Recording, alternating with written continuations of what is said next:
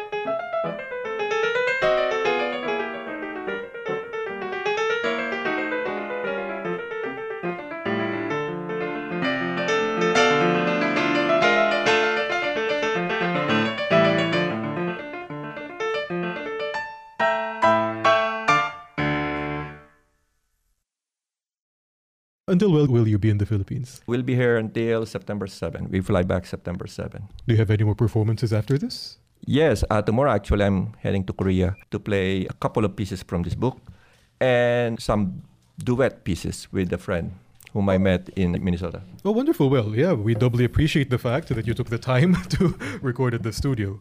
Oh yeah, it's nice to be here. Thanks, thanks for having me. Uh, how long was this in the making? In the making, I would say two years. Uh, That's pretty quick. It is quick, but it's been in my mind for let's say 30 years. And you've been in the States for 38. Yeah. uh, it started when I presented a lecture recital on Philippine piano music. Mm. And I played all these pieces from, from all the Xerox copies I had. And then one teacher came to me and said, Horacio, this sounds great, but where can we get the music? Mm. And so I was stumped and then, oh, yeah, that's right. I thought to myself, we don't have published music for all this. I mean, we do, but mostly they all come in photocopies and and they're all separated one you know you have to get one from here you have to borrow one from the other one and then you ask around who has that copy who has that and then you know it's yeah. just a long process and more likely this photocopies will not be complete. There's some parts missing, then you have to kind of guess what those notes are. and then during the pandemic, when we were all locked down, and so I decided I'd like to compile all of them and edit. I've been doing it anyway. And then why don't I just put them all together and publish them?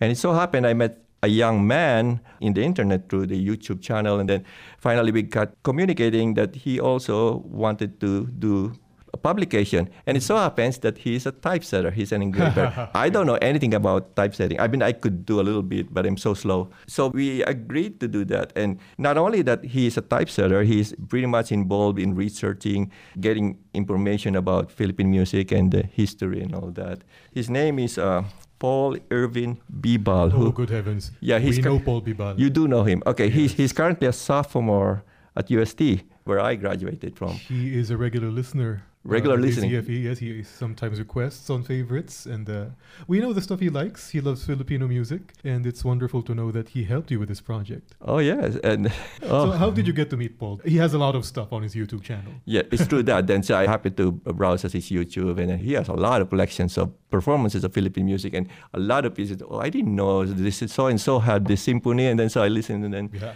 yeah he's how should we do it? A collector of music and uh, yeah, something like pro- that. promoter of yeah. performance of Philippine music. We communicated. He passed along the sources. He would go to libraries and dig up manuscript here and there and, and first edition. Mm. And I get to work and edit, play, and you know. And it was Paul who dug these pieces up for you. He sent them to you digitally. Is that correct? Yes. Well, a lot of the pieces I already know. Mm. I, I, mean, I performed them some, and I've already somehow made notes about. You know, hey, this note seems incorrect. It should be this note. So it's been there, and I was introduced to a lot of new music, new mm-hmm. pieces that I didn't know. It's so interesting to come up with new sources that are different. Or yeah. especially if it's an autograph score. Then you compare the two and you find out there are some discrepancies it's so much fun for me when I see the, the suspected note that was incorrect. I'll see in the manuscript that it actually was, you know, the, the one that I suspected. Oh, yeah, see, right. see, the printing was off. So that's understandable. There's a lot of things goes on with the printing. Mm-hmm. Yeah, sometimes yeah. there are inadvertent omissions. Yeah. And there are some here that, if I'm not mistaken, were brought to you by the relatives of the composers. That's true. Well, that's another thing. We have to contact their relatives. Right. Because some of these composers are still not public domain, the music. Right, right, so right. I need permission to have their music published. So we go to the representative heirs. In so doing, we ask, do you have any manuscript? Sometimes mm they do, and uh, they supply to me digitally also. That's wonderful. Yeah. Uh, all in all, how many pieces are in this? The anthology contains total of 25 pieces for piano. mm spread out by 16 composers. There are two composers here whose last names are the same, Santoses, Ramon Santos right, right. and Rosendo Santos. They both have the entire suites here. Uh, Ramon Santos has the Gong An suite made out of three pieces, mm-hmm. and then Rosendo Santos has the Mountain City suite, three pieces also. That's all included. Mm-hmm. So that's six already within two composers. There's also another suite by Rodolfo Cornejo, mm-hmm. Philippine suite, but I only got two out of the three pieces in the suite. Somehow that third piece has been missing. Mm, good heavens, that's that's for the next pianist or composer to look oh, for. Yes.